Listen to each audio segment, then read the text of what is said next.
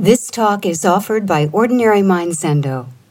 Ordinary Mind was founded by Barry Magid, Dharma heir of Charlotte Joko Beck, and is dedicated to her vision of a psychologically minded Zen practice adapted to the needs of American students practicing in the context of their everyday lives. Our public programs are made possible by donations from people like you. Good evening. I uh, hope you're comfortable, and that's a silly thing to say at the end of a session. um, I often find the last day or so of a session, things let go a little bit. I'm actually more comfortable than I was on about days three and four. Um, and it's very important to be still throughout the session and in a talk as well. But if you find yourself distractedly uncomfortable, please do something to make yourself more comfortable. I'd like to start by being still and listening for a moment.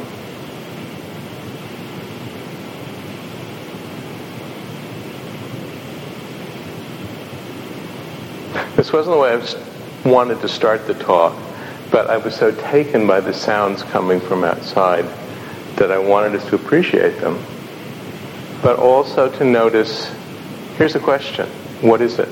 What do we call that? And we don't have a good name for. We could say, oh, that's some crickets and some frogs and maybe a little train sound and waterfall. But that doesn't begin to match what it is that we hear in this moment, in this moment, in this moment. Um, and I find listening for me, maybe because I was trained as a musician, among other things, particularly helpful. But paying attention with all our senses as fully as we can to each moment seems to me the basis of practice. That is also, I think, the basis of compassion. Um, Avalokiteshvara, the Bodhisattva of compassion, hears the cries of the world and responds. Um, so that's sort of my understanding. now, um, I want to say two things in a preliminary way. Um, first of all, thank you very much, Barry. This doesn't mean a lot to me. Uh, it will. It may very well change my life because I will respond to it. And I do have this odd feeling, which I didn't think I would have, of being entrusted with something. Like some lady came up and said, "Would you watch my child, who is very precious to me? I'll be back in 2,000 years." and then she leaves. Now what? This, what, what, do I do? What, how do I respond?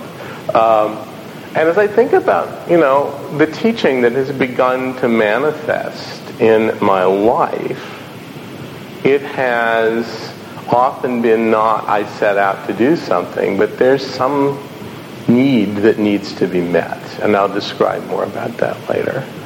And somehow it is both about taking care of myself and responding to a need, which may require stopping for a year or two or three and doing something while I do something else.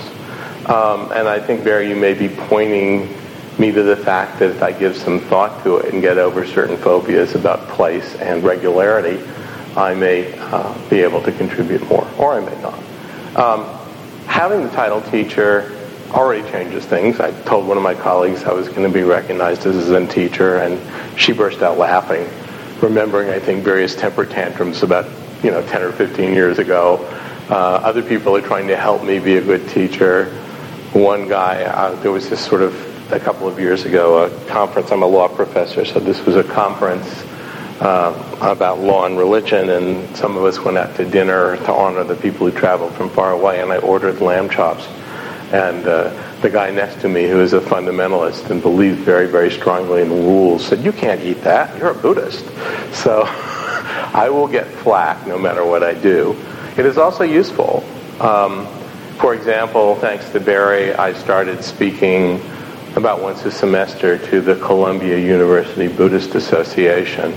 Uh, and I went to their picnic where I met a uh, Korean uh, Buddhist. I think she's a priest uh, or nun, actually, living on the uh, Upper East Side. And she gave me her card, and I had no card.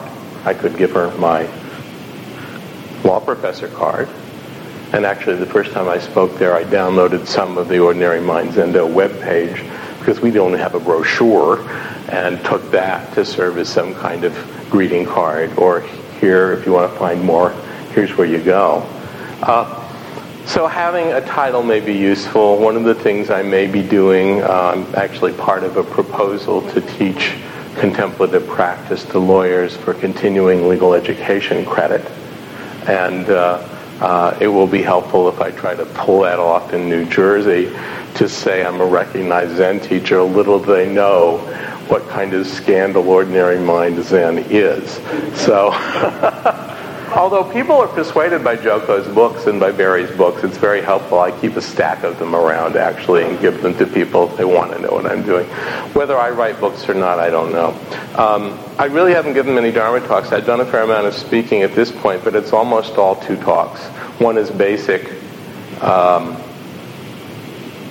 instruction and meditation with Q&A and the other, which has been developed specifically to deal with my colleagues my law students, my um, law professor colleagues, lawyers, since I'm speaking now to a contemplative lawyers quote unquote group in New York City, and I'm actually taking over their programming. Um, uh, the short version of it is uh, show up and slow down. because professional people are way too busy, way too greedy, way too aggressive to notice this, to notice this. They just don't. And accordingly, while they may achieve or think they achieve a lot, they miss. And they miss not only the, uh, both the suffering and the joy of every moment, but they also miss the opportunities to take care of those they love and to take care of themselves. I've had conversations with one work colleague who is very accomplished and nationally recognized. Um, there was sort of a call for somebody to take on a special project at the school, and she volunteered. And I said, Rachel, why in God's name did you do that? You just told me you've been diagnosed with an ulcer. You have to give up wine and caffeine, including chocolate, for six months. Uh, you've told me that your child has told her teacher she doesn't know who her mommy is. And here you are running around achieving. This is not good. Uh, and I see in the contemplative lawyers group and in retreats I've done that I've participated in, which were specifically aimed at legal professionals, um, the same kind of disconnect between what people need and what they're able to offer, and a, a certain kind of greed, really, more than anything else. Uh, now, there, I mean, this is not the gravely ill or those suffering war and famine or so on. So perhaps this is a stupid ass approach to teaching. But these are the people that I encounter, uh, and therefore uh, the people who seem to be waiting for me to uh, help them.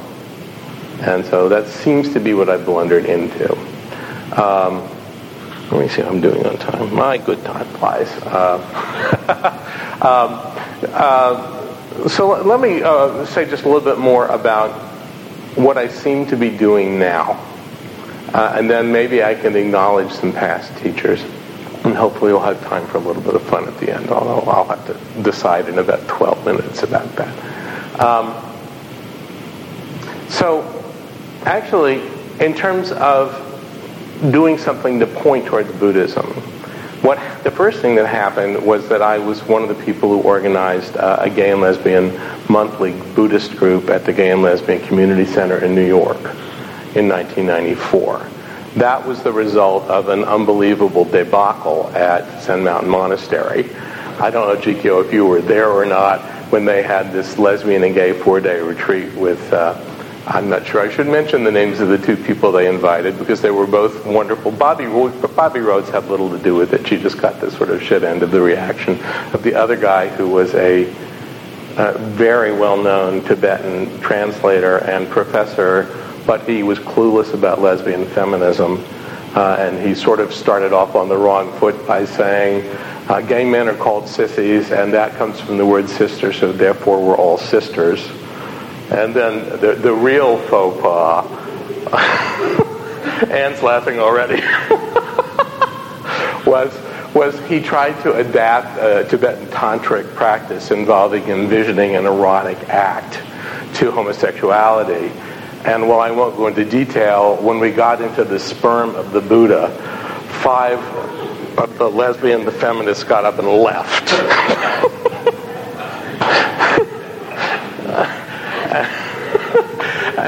it went downhill from there. Bobby Rhodes was accused by some act-up guy of not being a real lesbian because she wasn't political enough, and it was just what she doesn't want. She wanted. I talked to her about it.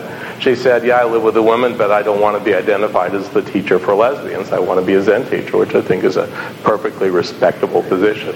So I said, "Something's got to be done because in in the Zendo I was in at the time, and throughout, I, I'd sat with Shambhala a lot, and um, in a, a Bhante Gunaratana, I studied Pali Canon, uh, the Satipatthana Sutra, and meditation with him, and other things. And there are always these sort of isolated gay and lesbian people who couldn't find each other because you came and you sat and you went home. That wasn't so good. Uh, and on the other hand, there were a lot of gay and lesbian people, and I'm leaving out bisexual and queer and transgender because they just weren't words at the time in the early 90s that were used for this stuff.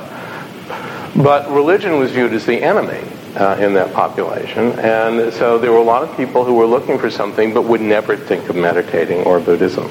So I and other people in Shambhala and with Sogyal Rinpoche and some Vietnamese Zen woman teacher and eventually Insight Meditation just started having a monthly meeting where we invited teachers and senior students to come and talk. It was under the supervision of uh, Pat Enkyo uh, O'Hara and of um, Eric Spiegel, who was uh, an openly gay acharya in the Shambhala lineage.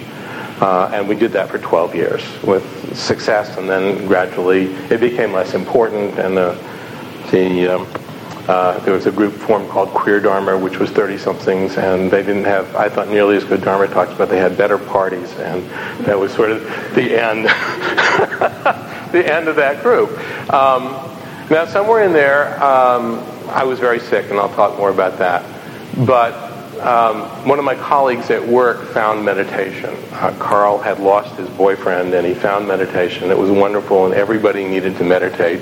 So he got permission to run a meditation group at my school once a week in the chapel. It's a Catholic school. We have a chapel. We have a very Vatican II chaplain. He bought the Zafus and Zabutons, right? So that's cool. And then Carl finds another boyfriend, and suddenly he's not going to run the meditation group anymore. but, but I said, you can't do that. You can't sort of hold this out and then take it back like it doesn't mean anything. So I took it over, right?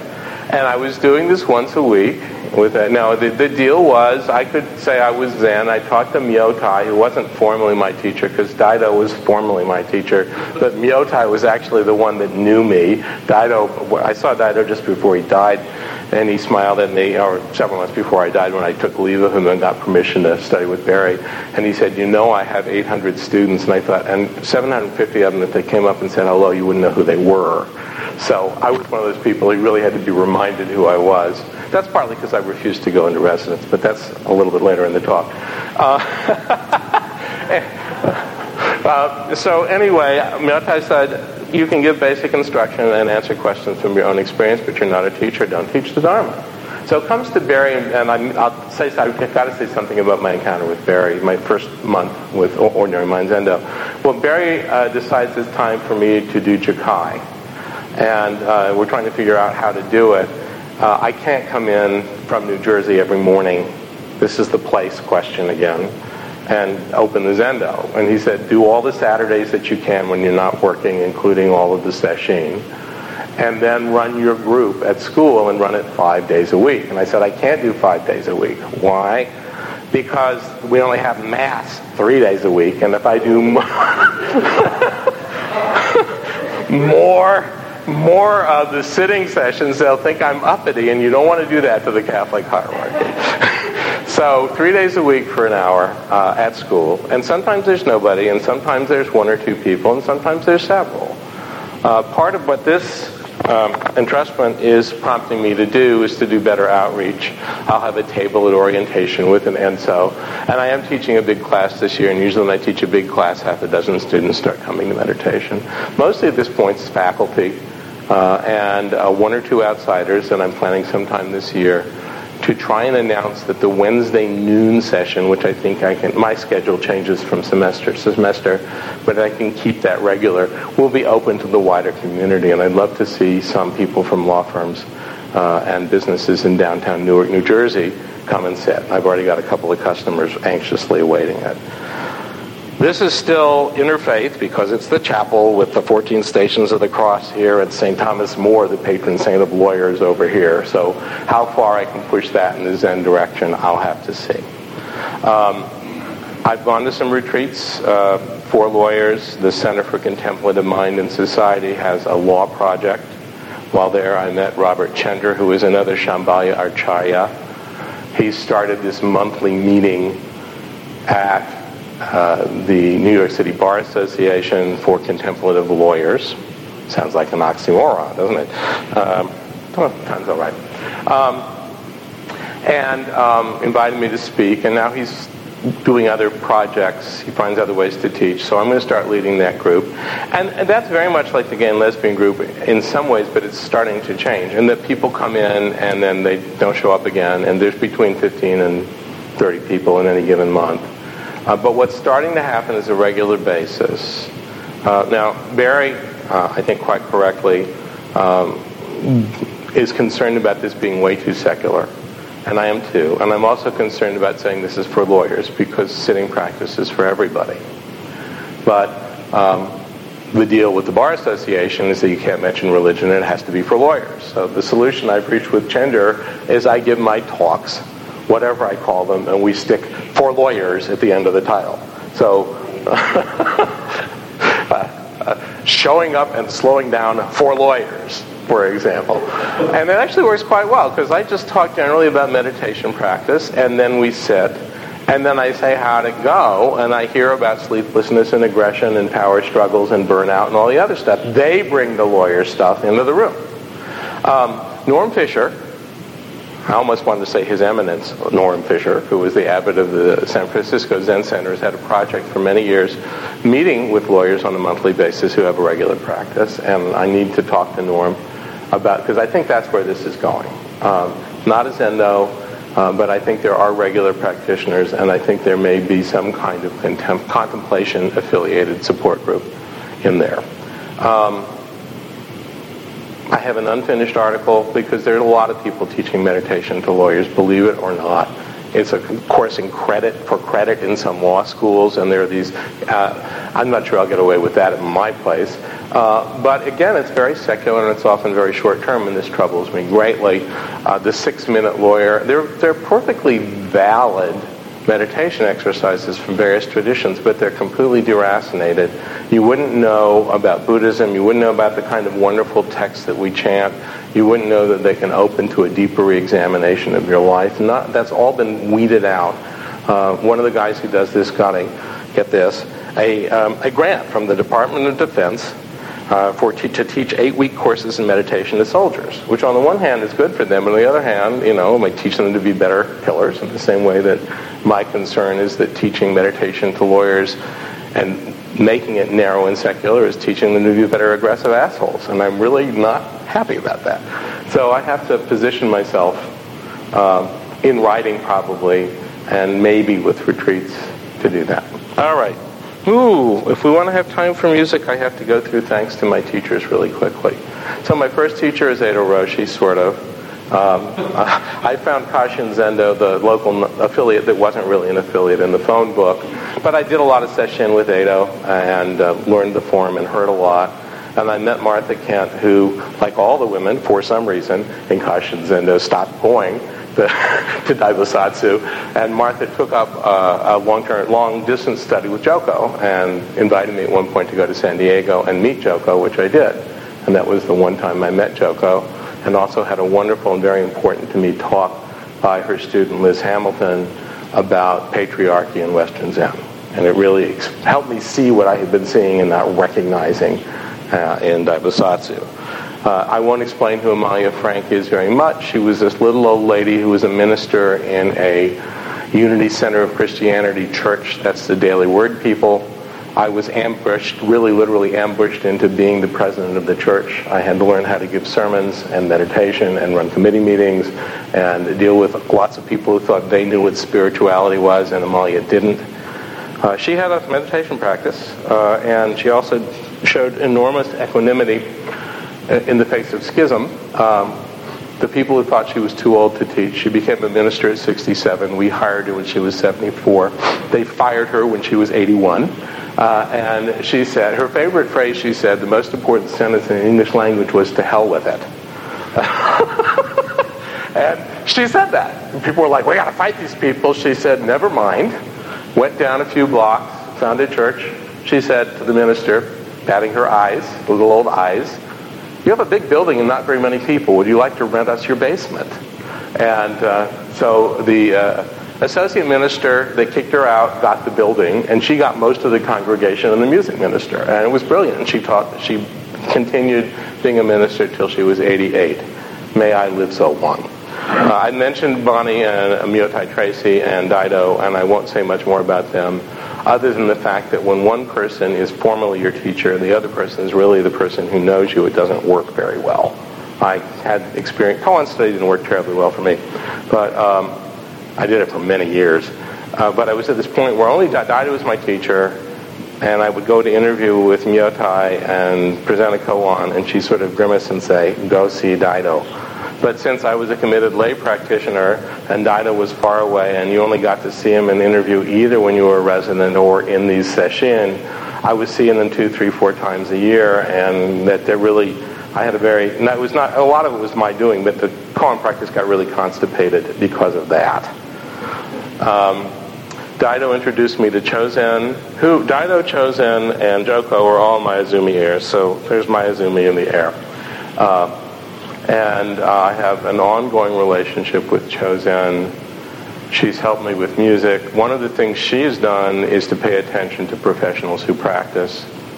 She's a pediatrician, but she doesn't, she still does this occasionally. She used to have a one day a week job in court as an expert in child sexual abuse cases, which is horrible, right? So she took me with her one time and I watched her testify.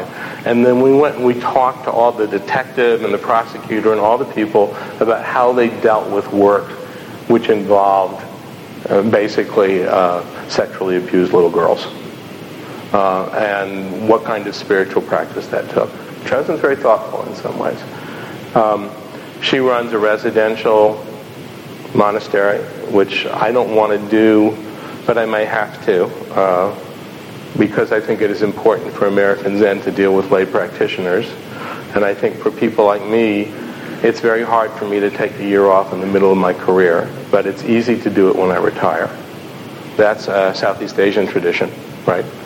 Uh, the, the, the, businessmen go and they take monastic vows for a year or two at the end of their career. I think that would be an, an interesting and important thing to introduce to American Zen. Okay? So that's one of the things that, that I'm, I'm thinking about American Zen.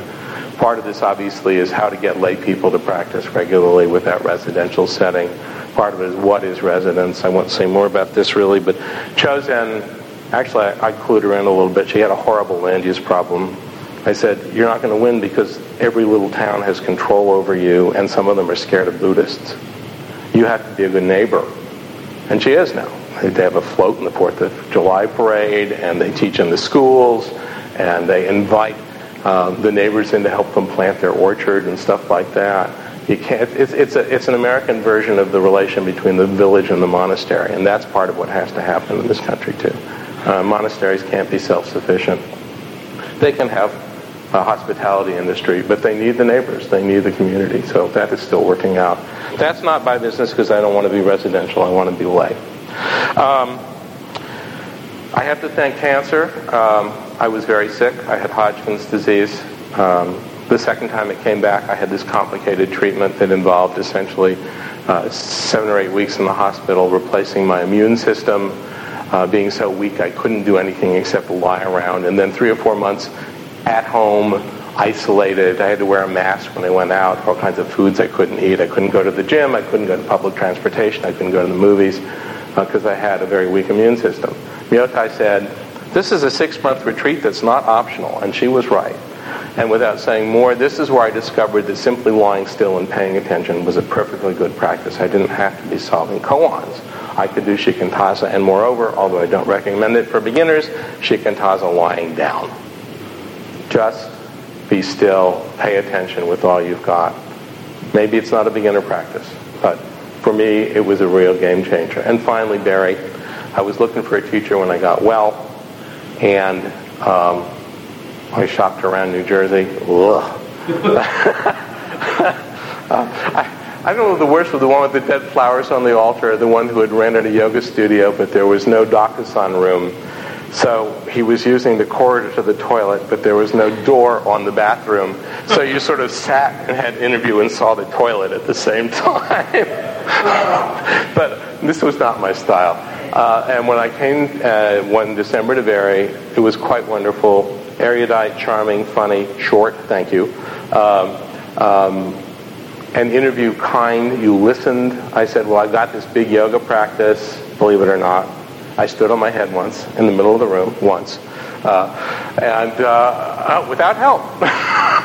and uh, uh, Barry said, well, yoga's important, come when you can. And then what really sealed it was the koan study group, which was not only a wonderful interaction, but also a wonderful sangha, which I had been longing for.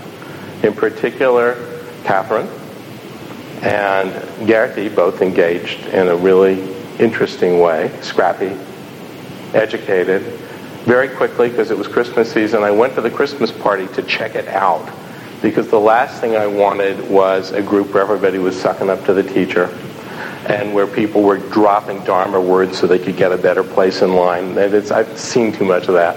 And this was like real people. Um, Alki sang an incredible song. Claire was a wonderful, she'd been a hostess in the Zendo, but a wonderful MC and singer at the Christmas party. Shariar and his wife were very welcoming.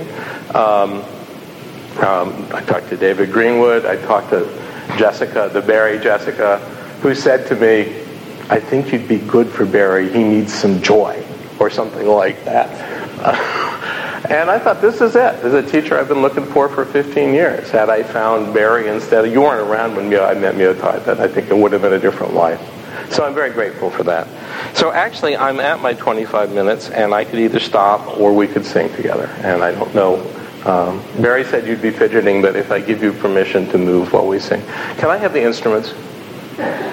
I, I need the mokugyo, Claire or Barry, I need the mokugyo, the bell, and the uh, um, gone.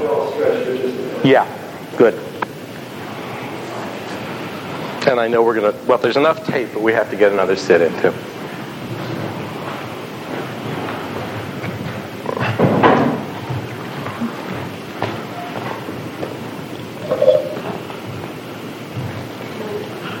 Uh, no. we will do with these. So while you're stretching, one of my challenges has been music. Daido forbade me to do music as an art practice. I had training as a pianist and composer, and then found singing was actually quite wonderful. And none of that, at least in the Western tradition, was available. Chozen, on the other hand, teaches everybody to play marimba, so there you go. But marimba is a great coordinator, and think, people think they can't play Frere Jacques. Anybody can play Frere Jacques on a marimba. It's, it's quite an amazing thing to see. Um, but um, I don't know what the role of music is, and I wanted to say, going back to the sound, night sounds, that's perhaps music. I don't know whether what we heard last night was music or not. I, it was sort of noise and sort of, some call it music. Um, but um, it's very powerful. And I've noticed this is partly, I, I, will tell you, my way of saying farewell to being Jikido because I have come to fall in love with these guys. Uh, I've learned that they have their own voices and they don't want you to hit them, they want you to allow them to speak. Now, I'm going to do two things at once. Once, I'm going to use these, but I'm also trying to find a way to meld what is the American song of Zazen? That's the question. Eido asked that. His answer, it was an appalling answer, was the impossible dream. Uh, he once, he, every time he came to Washington, he would make us sing it with him. we had this tattered copy of the words. I saw him do this at the Smithsonian. He stands up in his full regalia. He's going, to dreamu, the impossible dreamu. It was horrible. and it's the wrong words. And I, what I want to try out is um, if I had a hammer. I, I, I, use the words justice and freedom, and I also want to meld it with what I think is an essential Japanese chant the Enmei-jukku Kannon Gyo, which is very much about this moment, this moment, Kanzeon, this moment, Kanzeon in the morning, Kanzeon in the evening, eternal, joyless self uh, eternal, excuse me, selfless, joyful, and pure. Uh, nen nen, this moment, this moment, nothing other than kanzeon. I think the two actually will work together. You can sing along if you want, or listen and be appalled. Uh, and um, I'll do the three verses of I Had a Hammer. In the middle of the third verse, we'll switch to Enmei-jukku Kannongyo and finish uh, uh, with the end of If I Had a Hammer. Uh, and then maybe I'll have a few concluding remarks and run for my life. if I had a hammer, I'd hammer in the morning, I'd hammer in the evening, all over this land. I'd hammer out justice. I'd hammer out freedom. I'd hammer out the song between my brothers and my sisters all over this land. If I had a bell, I'd ring it in the morning. I'd ring it in the evening. All over this land, I'd ring out justice. I'd ring out freedom. I'd ring out the sound between my brothers and my sisters all over this land. If I had a song, I'd sing it in the morning. I'd sing it in the evening. All over this land, I'd sing out freedom. I'd sing out justice. I'd sing out Enmei-jukku Kannongyo. Come on. Kanze onamu butsu yo butsu in yo butsu in bu so and jo raku gajo chonin kanze an onin kanze on nen nen jushin nen nen furishin kanze onamu butsu yo butsu yo butsu bu po so jo raku gajo chonen kanze an onen kanze an nen nen jushin ki nen nen furishin kanze on lamu butsu yo butsu yo butsu bu po so jo raku kanze on bo raku kanze on nen non